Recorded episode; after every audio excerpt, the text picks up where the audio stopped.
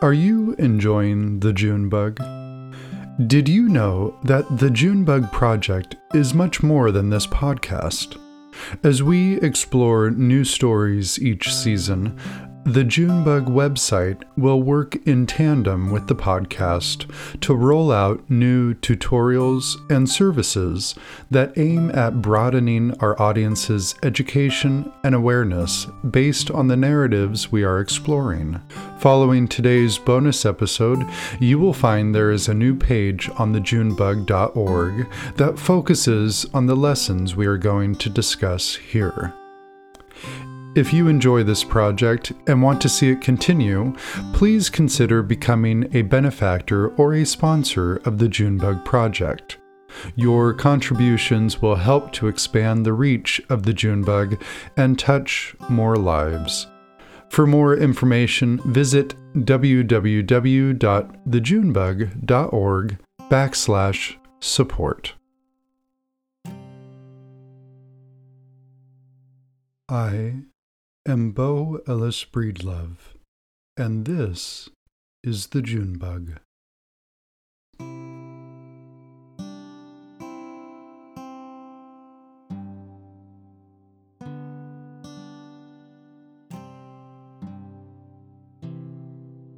Welcome to the first bonus episode of the Junebug. During this episode, we will be stepping outside the narrative story of Caroline's increasing struggles with dementia and taking a broader look at the challenges she and her family are facing. The story we have been exploring in season one is based on a true story. Many of the details, including names and places, have been fictionalized to ensure anonymity but I ask you to keep this in mind. The fundamental elements of the story were someone's real life experience. When I first reviewed Caroline's story, I studied the experiences the Aubrey family endured in the last decades of her life.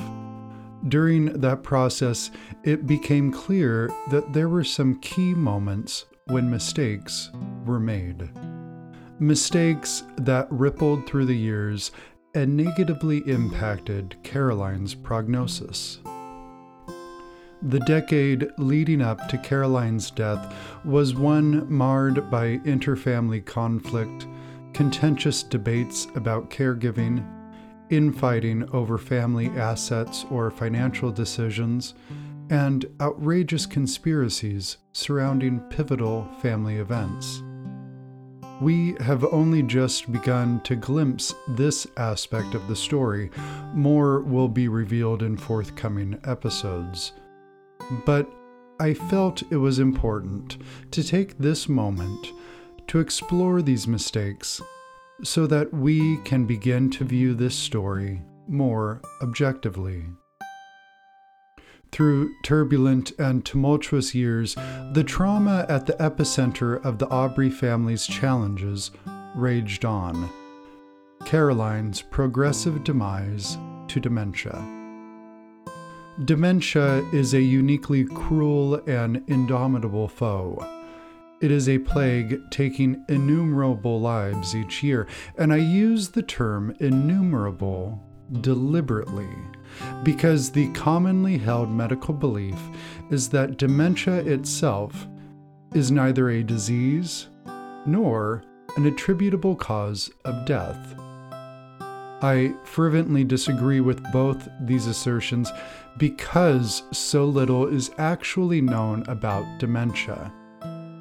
Therefore, I refer to dementia as a disease Dementia itself, though, is just an umbrella term for a myriad of disorders resulting in cognitive decline. It is a large rug under which is swept a multitude of misunderstood, undiagnosable brain disorders. From what we can discern from Caroline's medical history and mental state in the final years of her life, we believe she likely suffered from dementia as a result of prolonged opioid usage. The inhumanity of this disease and the lack of treatment resulted in an indescribably painful, progressive stripping away of the woman many once knew and loved. At first, Caroline was simply forgetful, something easily excused and brushed off. Then she became confused, a symptom that was frequently bundled with other physical changes brought on by her advancing age. Eventually, though, her confusion led to anger, frustration, and erratic outbursts hurtful words and cruel actions that disbanded critical support networks when she most needed them. Over the duration of this decline, the family made a litany of mistakes and exercised poor judgment. Like many families in this situation, the Aubreys fumbled blindly through unfamiliar territory struggling to discern between what Caroline needed, what Caroline wanted, and what was right. Mrs. Aubrey suffered a piecemeal demise. Fragments of her memories, independence, cognition, and ultimately her life itself were stolen away by an invisible foe. Meanwhile, her family watched from the sidelines, helpless to lessen her suffering. Throughout this experience, five specific issues kept resurfacing. I have come to call them the five fatal flaws of dementia care. Now, certainly there are many more, but specific to Caroline's story, these were the most egregious. The five fatal flaws denial, enabling, blaming, abusing, and abandoning. Let's start with denial. Denial comes in many forms, and certainly did over the last decades of Caroline's life her own denial, but also denial from those around her. Most notably, it was spawned from the shared desire to avoid acknowledging that Caroline suffered from a disease. Caroline exercised denial frequently in the early years of her cognitive decline. She blamed her incidents on a myriad of external forces Though symptoms were becoming increasingly obvious, even those around her chose to overlook the glaring issues in favor of bolstering Caroline's denial. Reluctant to accept and adapt to these decreasing cognitive abilities, family members grew irritated when Caroline could not accurately recall events, construct coherent conversations, or even when she began to neglect personal hygiene. Now, many of these symptoms and behaviors have yet to appear in the podcast. They're in forthcoming episodes. One recent example of this denial and avoidance of conflict could be the incessant humming Caroline began to develop, or the extensive collections of notes and reminders she amassed around the house. Instead of family members probing the reasons behind this odd behavior, it was more commonly disregarded as just a nuisance or an annoyance. Denial was a behavior that culminated in lost time, when that time could have been focused on the prognosis and her needs. Instead, family focused on insulating themselves from an increasingly difficult reality. Had Vincent or other family members close to Caroline raised the concern about her excessive note taking or incessant humming, it could have created an earlier opportunity to have the discussion about seeking medical intervention. Had the family done so, Caroline's diagnosis could have taken place years earlier and could have changed the course of her life. But at the time, it was too difficult to see that reality, and the signs, though accumulating quickly, seemed insignificant. Enabling. This mistake was often made from a place of love and hope. Enabling was something done frequently in the early years of Caroline's disease when the warning signs were first becoming noticeable. Family members would dismiss warnings that they knew might be something more serious. Often, Caroline would argue against seeking professional help or sharing her symptoms with her physician, terms that the family members accepted without challenge. These missteps resulted in the loss of valuable time early in the disease's progression. As Caroline declines further, her ability to think critically and make proper decisions for her own well being waned. Even so, those around her often relented to her demands, knowing full well that they would lead to her harm or endanger her safety. They chose to enable her poor decision making to avoid confrontation.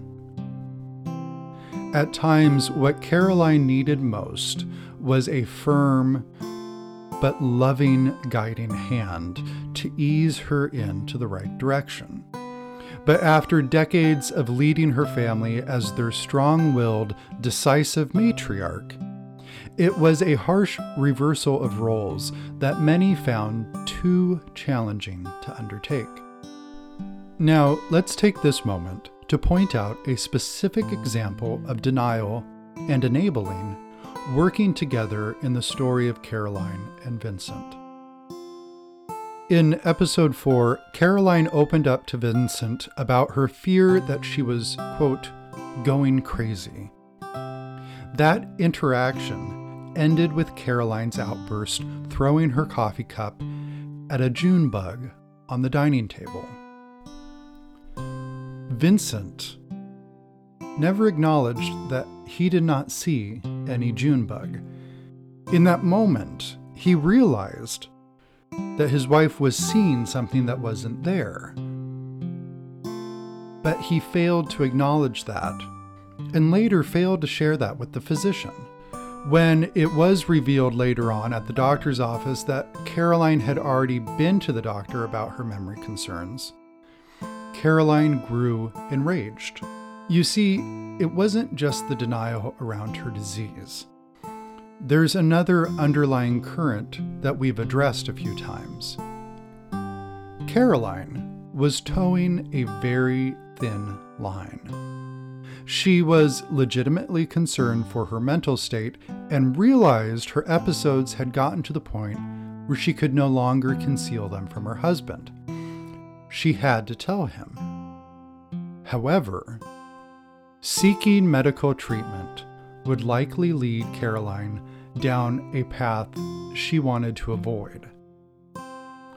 Remember that little bottle of blue pills Caroline's prescription for morphine had long since lapsed, but needing to satiate her addiction to pain medication, she had acquired prescriptions from multiple other physicians. Were Caroline to pursue medical treatment, it would only be a matter of time before her morphine addiction was uncovered. Caroline had already secretly decided against any medical intervention. But what Caroline failed to realize was that her addictive usage of pain medication and opioids was likely intensifying her cognitive lapses. Let's move on to the next three flaws in dementia care. Now, these are ones that will be revealed more in upcoming episodes. Blaming. Misconceptions around many diseases have taught us as a society to hold the patient responsible for their diagnosis. You have heart disease because you're overweight. You have lung cancer because you smoke.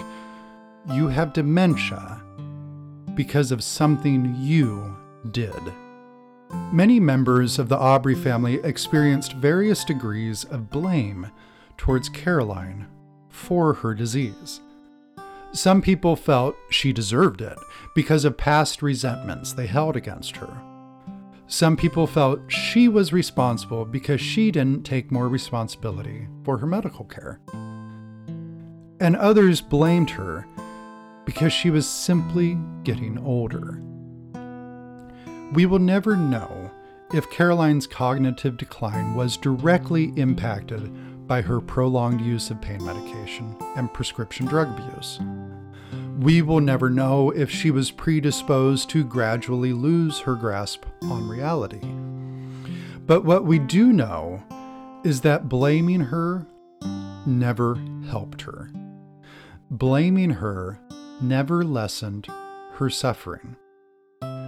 Blaming her didn't prolong her life, it only prolonged her misery. Abusing.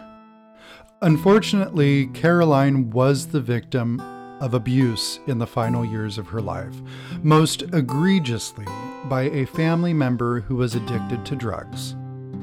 In recent episodes, we began to delve into the toxic relationship between Caroline and her granddaughter Josette. Josette has increasingly devolved into a deep drug addiction, one that she finances by exploiting her grandmother's generosity, protective nature, and increasingly, Caroline's forgetfulness. Caroline was, to our knowledge, never physically abused during this period of time. However, her safety was directly compromised and her financial stability irrevocably damaged because of Josette's financial abuse. Because of this period of abuse, Caroline's quality of life was put at risk. When Josette corrupted her grandmother's goodwill by siphoning off her dwindling savings, she stole Caroline's future. She took money that could have been used for her long term care and medical expenses. This corruption was directly responsible for some of the most difficult events Caroline would ever endure in her life. Abandonment. Dementia, in all of its forms, is a taxing experience for everyone involved. It drains you of your patience, your strength, and your endurance late night phone calls, hate filled voice messages, outrageous conspiracy theories, and angry visits that leave you in tears. These are all symptoms of the disease, not the person. They are actions which the patient has little to no control of. That can be hard to accept, though, when it is someone you have known and loved all your life, and they are telling you horrible things or accusing you of atrocious acts? How can you respond? How do you act out of love when you feel that you are being attacked? Sometimes the best thing you can do for your own mental health is to step away. Too often, though, people step away out of spite or resentment. Overwhelmed by Caroline's declining mental state and ill equipped to cope with the demands of her disease, they fall out of the picture when Caroline needed them most. This is a challenge that will be increasingly addressed in forthcoming episodes as Caroline's mental state continues to deteriorate. Those around her face the difficult decision of whether or not they are capable of witnessing it unfold. So, to go back, the five fatal flaws of dementia care in Caroline's case were denial, enabling, blaming, abusing, and abandoning. There is only one of these five fatal flaws that is absolutely inexcusable, and that is, of course, abuse. As for the other four, though, they are mistakes often committed out of ignorance, fear, or desperation. I know firsthand how easily you can make one of these mistakes without doing so intentionally.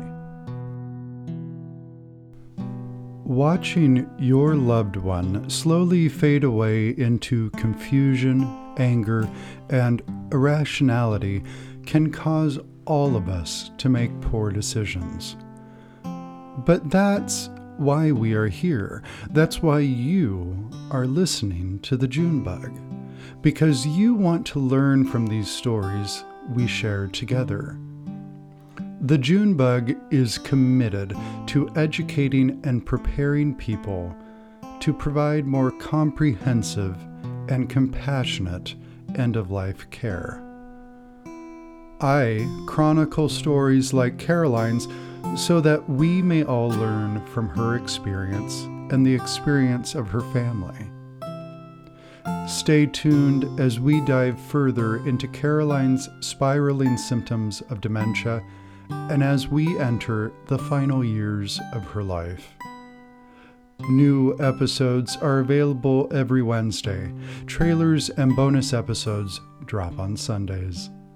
Thank you for listening to this bonus episode of The June Bug.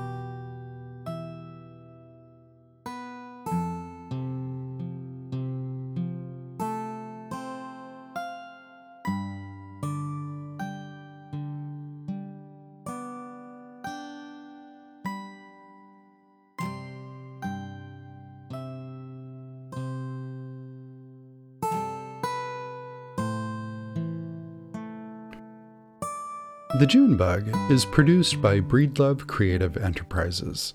Original music composed by Bo Ellis Breedlove.